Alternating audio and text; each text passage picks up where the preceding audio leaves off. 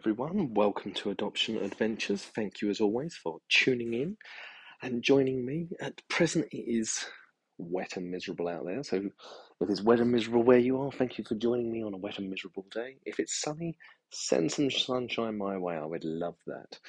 Um, so, today's episode um, is following a email that I received from a listener. Um, and I've I've read the email a couple of times and trying to digest it, um, and I'm going to be talking about it on here. I'm going to sort of give you a pre-warning. Uh, the email and its contents are very frustrating, um, and there's every possibility that I'm going to get on a political soapbox uh, within this episode. So if that is not for you, I understand. I respect that, and I will just catch you next week.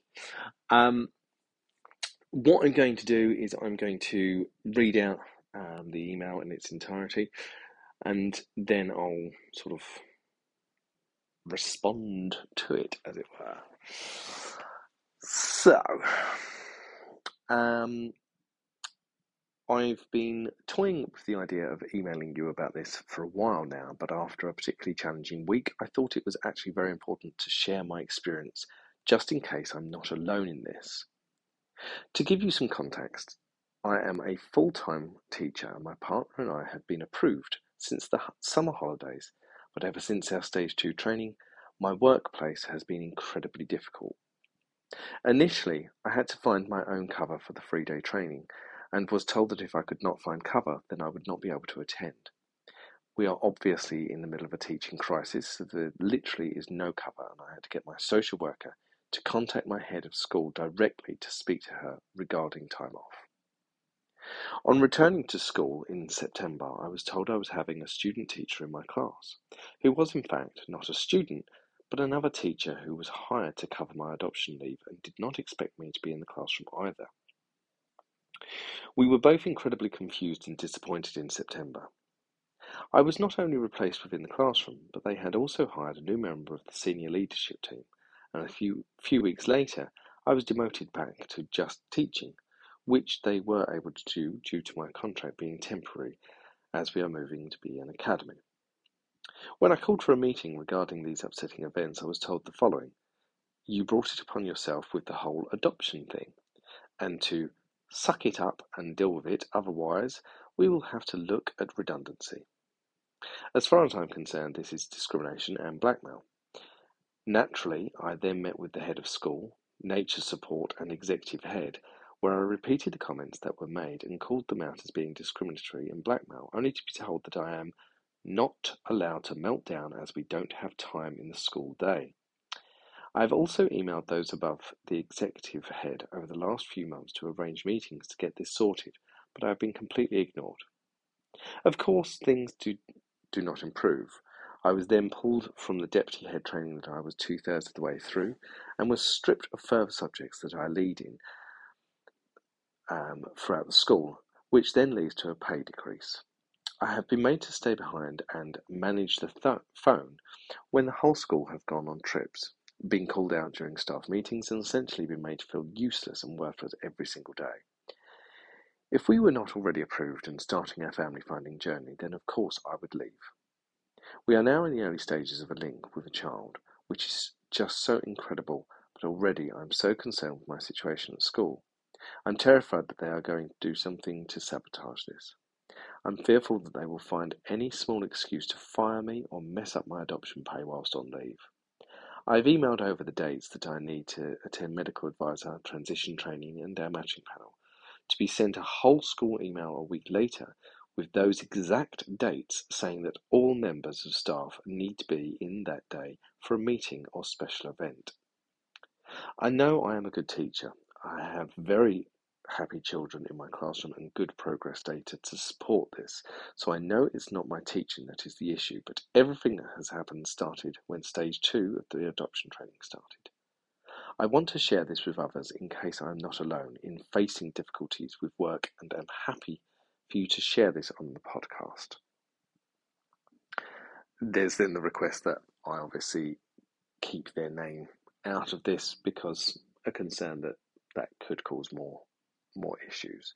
Um, there's then a response if anyone has any advice on how I can get through the next couple of months before matching panel. I'd be incredibly grateful. Um, so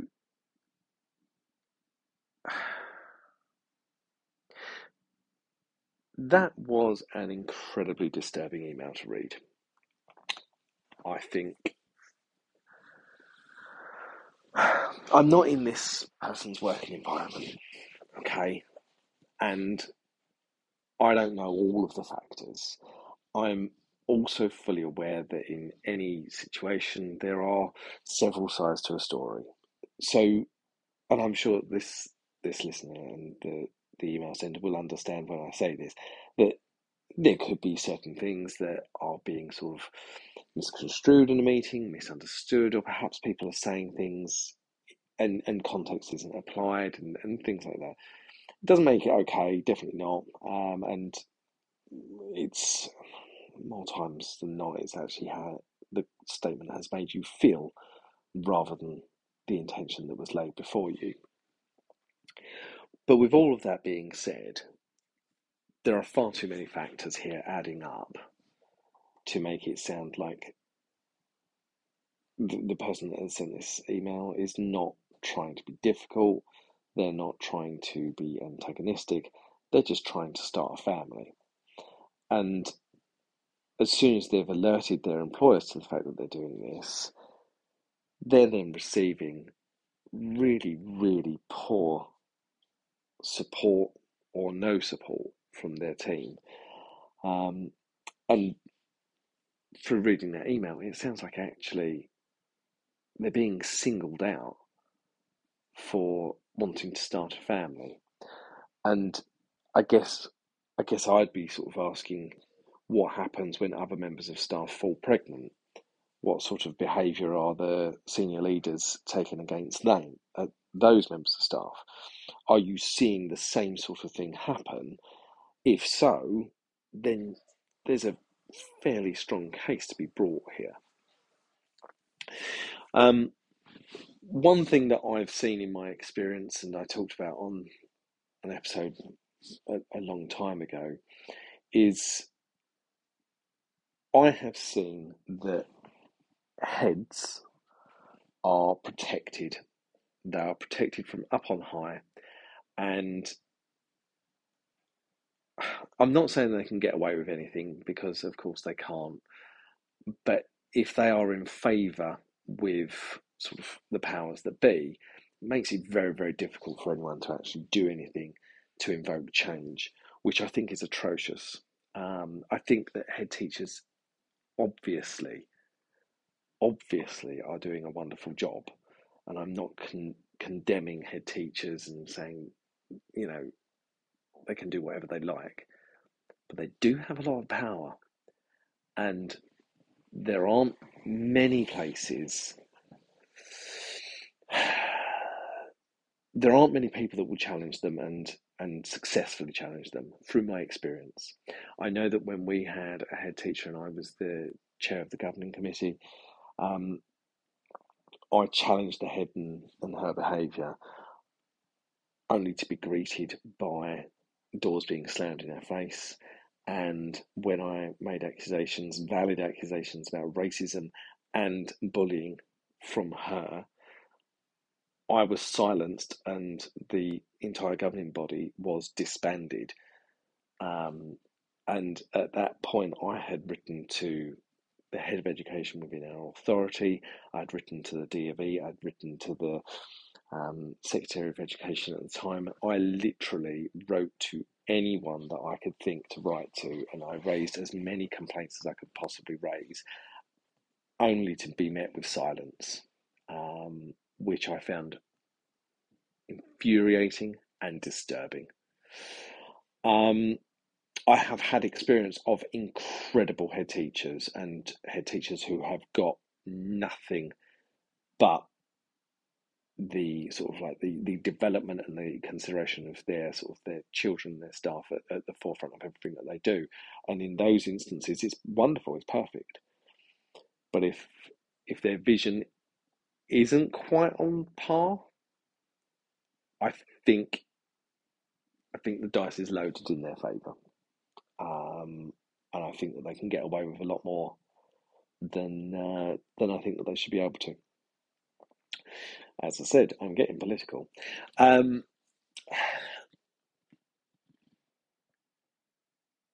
so, what would I advise to this uh, to this person? There are several things that I'm going to suggest and recommend, but I am not the only person out there. So, if you are listening and you have experience of this, knowledge of this, or an understanding of this, and you have some ideas, thoughts, and suggestions, and it's anything that I haven't said, please do get in touch. Adoption Adventures 123 at gmail.com, and I will forward forward your messages on um, to this listener. Obviously, taking your details out. Um, so, here are the things that I would be inclined to do first and foremost, I would look to get as much of this in writing as possible. I'd look to evidence everything so as you have a portfolio of evidence to demonstrate the behaviours that have been sort of laid against you. I would then seek to gather intelligence and data from other people that have looked to start a family and look at the sort of the career trajectory that they have gone on ever since announcing that decision. Um, because it sounds to me like there is a sort of there's going to be a behavior here and it will continue. And if you if you are a good teacher with good stats and good data and they have put you on a deputy head training course they have put you as part of the SLT that demonstrates to me that they are seeing you progress they are seeing you do wonderful things and they want to support you which means there is evidence that you are doing a good job. The only time when that is taken away from you is when you have announced that you are now going to become a parent. That is discrimination and it's not too difficult to prove. So, I would evidence that. I would put a portfolio together. I would then write to the chair of governors and I would explain the full situation and I would take emotion out of it and just write the statistics and the facts, and I would indicate that you would like to make a formal complaint against your head teacher and the senior leaders. By doing so, the Chair of Governors has a responsibility to investigate the matter. Doesn't mean they're going to fall down on your side of the camp because I would say 90% of the time, Chair of Governor and the head of the school, they are in sort of close connection. They need to be, um, but they've got they would have built a, a strong relationship, and chances are they're going to read that and they're going to do what they can to protect the head. It's not a guarantee, but again, you need to go through the right channels and you need to get it on record. Um, then you're in a bit of a difficult position. Again, I'm a little bit naive in this area, so forgive me if I make some sort of false statements here. Um, when a school becomes an academy, it is their way of breaking free of the responsibility of the local authority. This again is when I'm going to go a bit political. I think that this was a move by governments years ago um, when they introduced academies. What I think it does is it actually reduces the accountability from a local authority on a school's behaviour a school's sort of um, outcomes it's all becoming a bit more of a business instead of a educational establishment. So local authorities have less authority and less responsibility. But you said that they're not an academy yet. So I would raise it with your local authority and I would raise it as a complaint with them at the same time as raising it with the um, governing body because you want to trigger something before they become an academy. In addition to that, what I'd be inclined to do is I'd also be inclined to raise this with Ofsted. I would write to the um, chair of your local Ofsted and let them know the conditions that you have been put through. I would copy your head teacher into this. You're already in a battle here, and unfortunately, you're in a battle that you're on the path to losing. Um, I don't mean that horribly. I don't mean that um, in a really sort of low way, but they it, it, if I'm reading it correctly, it looks like they're looking to push you out. Um, they're working to reduce your skills, working to reduce your pay, working to reduce your sort of hand in what you're doing to push you out of the door. What they want to do essentially, it's an archaic viewpoint. It's, well, if this one's going to have a baby, let's get rid of them so as we can find someone that's going to be committed to our company instead. Um, like I say, archaic viewpoints, but that that definitely looks to me like like their plan. It's to to make you so upset and so despondent with the job that you end up throwing in the towel and quitting. And if you quit, that is you resigning, not them dismissing you, because dismissing you actually there's a lot of paperwork that has to go involved, and they have to evidence why they're doing that, and they're going to struggle to do that because these are all decisions that they have made. Whereas if you resign, well, then they've done nothing wrong, and it's fine. It was your decision. So I would, I would raise a formal complaint with your head as well. I would, I would take the battle because, like I say, I think, I think you're about to enter one anyway. Um, now you have to make a decision there because that's a very that's a big deal, and taking on that sort of battle, I've got to I've got to say is going to be a big challenge. And if you can't evidence these things, it's a challenge that you probably won't win. That being said, there is an element of if you were to resign, you are able to then submit an employment tribunal um, case for unfair dismissal. Even though you have resigned, you can say that it was under duress. You were forced into resigning, and as a result, you had no other chance, no other choice, and they forced you under grounds of discrimination. There are so many case laws to support you as someone who is an expectant parent, and there are laws there to protect people who are looking to become families and to ensure that employers cannot mistreat an individual because they are starting a family. So you have that ground, um, providing you have some evidence to go with. You're in a very strong position from what you've said there, you're in a very strong position to be able to put that forward. Now, when I say that you're about to go into a battle that is very, very tough, I mean it. Um, any any employment tribunal case, any complaint against your manager is going to be difficult, irrelevant of what um, industry you're in. You, you're up against a pretty pretty difficult challenge, and by people that seem more than happy to really upset someone who is looking to embark on something really beautiful like becoming a parent. As such, the other sort of tip and guidance that I'd have here is j- join your union if you are not a part of your union and get them involved. Um, again, political comment here, and possibly not a popular opinion. Um, I'm not a massive fan of unions. Um, I've never been a part of a union, but I've sort of been in periphery of them and I've seen what they do. And thus far, my personal experience, I've not ever sort of seen or experienced a union rep that actually brought to the table the the teeth that were needed to fight these fights. And unfortunately, they're not usually skilled employment um, advisors.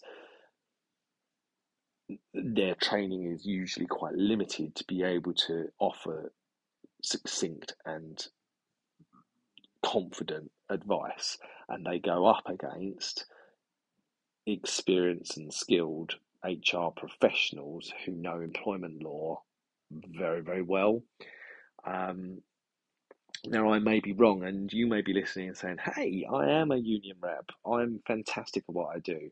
Or you might be listening and going, I've got a union and they have really, really helped us and supported us. And you know what? Wonderful. Absolutely wonderful. I am not against unions. I just think that they have, they only have a couple of things that they're confident with and are capable of doing. Um, very often, strike action is their go to approach. And I don't think that that has the same weight that it, it needs. And certainly for this instance, strike action isn't going to solve the problem unless you had all of your teaching staff say that you're all going to go on strike to support you, which they're not going to do. It's not the answer.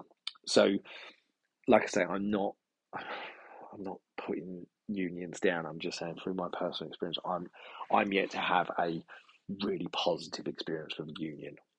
I'd love, I'd love to hear others that have had great experiences. But even with that advice, I'm still advising you join your union and get your union rep involved because you need someone to support you. And I think you need to make this a little bit more official as well. Now, within all of this, you've said that you're sort of there's a, a possible link for you. That's awesome. That's amazing, and that is really fantastic. And we want to we want to celebrate those moments.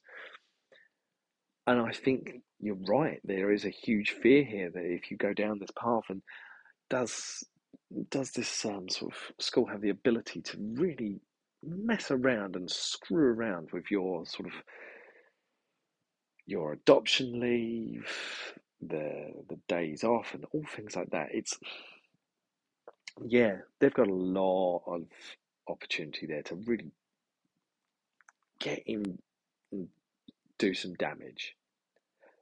So, what I'd be inclined to do, and this is a scary thing to do as well, I'd be inclined to book a meeting with your social worker. And I'd be inclined to talk them through absolutely everything that you're going through at the moment. And let them know that you have no intention of withdrawing or pulling out, but you need to let them know that these are the conditions that you're up against. And ask them what their advice would be. Now, I know at this point you're you're on the precipice of a, of a link, so you. I'm going to put words into your mouth, but I'm pretty certain I'll be right here. You've got huge fear that your social worker, you'll say the wrong thing to the social worker, you'll tell them what's going on, and your social worker will go, oh, well, we best stop exploring this link because you're clearly going through too much. And you know what? I understand the fear, and it's not without precedent. There is every possibility that that will be a reaction and that's scary. But in the same breath, if you don't mention it and you don't bring it up, it doesn't mean that you're not going through it. It just means you're going through it and then you've got to try and hide it from the social worker. That's not going to make your life easy. That's really, really going to make your life difficult. There isn't a benefit to doing that.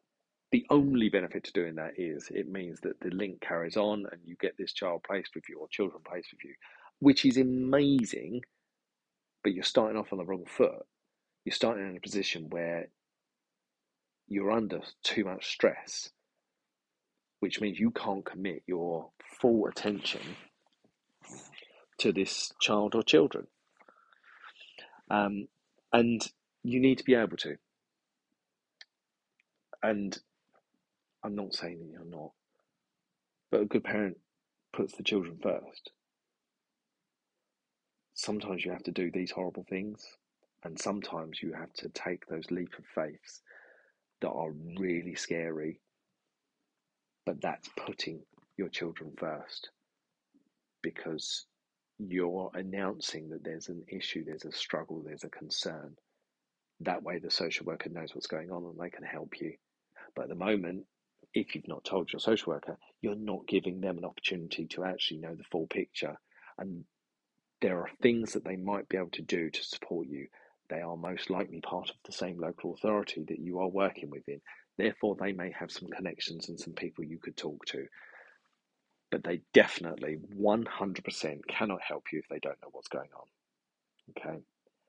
I know that that will be scary, but I think it's really important.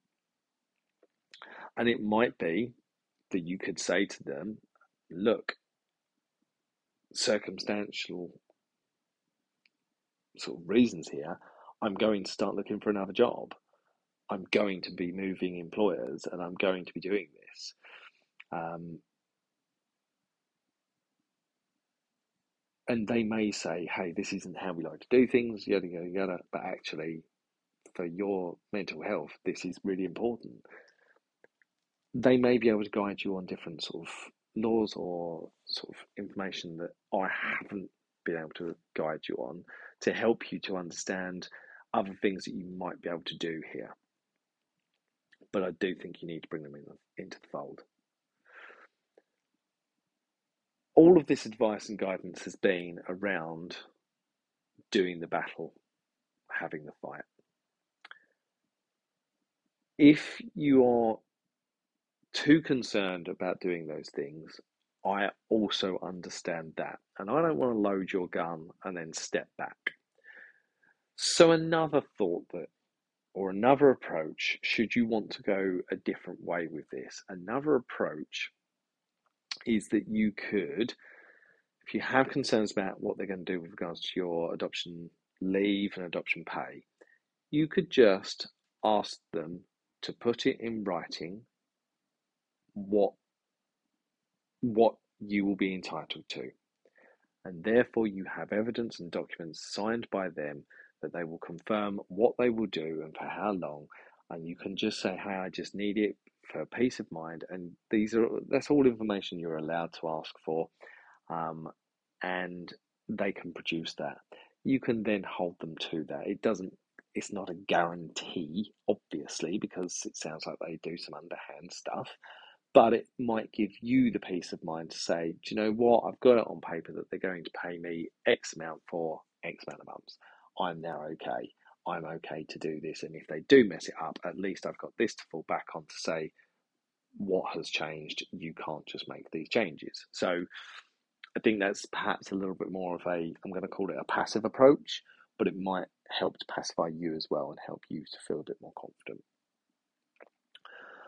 Um, with regards to the time off, I think that they are being particularly difficult here. Um, and I think I think what might work for yourself is if you ask to see all of their policies and procedures. Um, if you then review your contract of employment, um, within there, you'll have um, elements where you can look at paternity, maternity, and adoption leave. And I'm fairly confident, not 100%, but fairly confident, that within um, your contract and within adoption leave or paternity leave, maternity leave, I'm fairly confident that it will state somewhere that you will have X amount of months off for um, adoption leave but there, there's also um, an allowance for appointments as well. Um, I don't know how many appointments, but I'm fairly confident that in maternity cover there are, I, I think, something like three or four um, appointments that you, medical appointments that you can get instant leave for. Um, so look through your contract, identify that part of the contract, and just highlight it and say, hey, I've asked for these three days. I asked before you sent out the all staff email about the dates. You didn't notify me prior to me notifying you. These are dates that I am not going to be in work. Um, all schools have an insurance in place to cover for staff illness and maternity cover, um, adoption cover. So they will have an insurance in place to be able to bring temp staff in to support your um, time out. So they have this in place and they can use it. They probably just don't want their insurance premiums to go up. Um, but essentially, they have the resources available and you have a legal right to adoption leave. I don't know how much of a legal right you have to the um, appointments and sessions check your contract. if if it appears that um, they're going to be difficult, what I would do again is I would talk to your social worker and just say, you know, you helped me with regards to the three day training. Unfortunately, my school's behaving this way again. Um, I'm not asking you necessarily to change these, but is there any adaptations that we could make? Could we make them after school or something like that? Again, asking your social worker for sort of reasonable adjustments. Sounds like your social worker already knows that there's a bit of an issue going on there um, and might be able to sort of help you with that as well. So that's my um, that's my overall view on this. Um, I don't know how much help that's been. I really, really don't. I'm hoping that it has been helpful. Um, but more to the point, I'm hoping that through talking about this, it's highlighted um, your story because I think it's an important one. And what I'm hoping is pretty much what, what you've said in, in your email that if there's somebody else out there that's going through this, that they reach out and they get in touch and, and they let us know A, you're not alone, or B, you're not alone, but you could do X, Y, or Z. So I'm hopeful that through talking about this, we're going to get some ideas and concepts on how to how to help you. Um, I do agree with you. I think the adoption community needs to stand together and, and support one another on things like this. I don't I don't think all employers are are doing what they need to do in order to support adopters. Quite often, it's the way people will say to me when I'm meeting on training, "Oh, I don't know what our adoption leave looks like," and blah blah blah. And I say, speak with your HR department because they will they will be able to tell you. And as, but essentially, the law changed a number of years ago that adoption leave is identical to maternity leave. There are no differences. And so, whatever your HR policy on maternity cover is, it has to be duplicated for adoption. Um, you cannot be discriminated for adopting rather than going through a natural um, pregnancy. Um, use use your policies, use your procedures, use your contract. Find some resources, get some data, get some evidence, make it formal if you want to go that route, or at least get something in writing to protect you for when you do go on the cover, on the leave. Okay, uh, hopefully I didn't get too political there. I'm confident that I would have upset someone, um, but I'm I'm hopeful that I've I've just sort of I'm just speaking from my own experiences here. Um, please do get in touch if you've got any views, opinions, or sort of suggestions on this. It'd be great. Um, you can reach us on our social media. Um, Facebook and Instagram is adoption.adventures, and Twitter is adoptionadvent1. I can't wait to hear from you. Uh, speak to you again next week.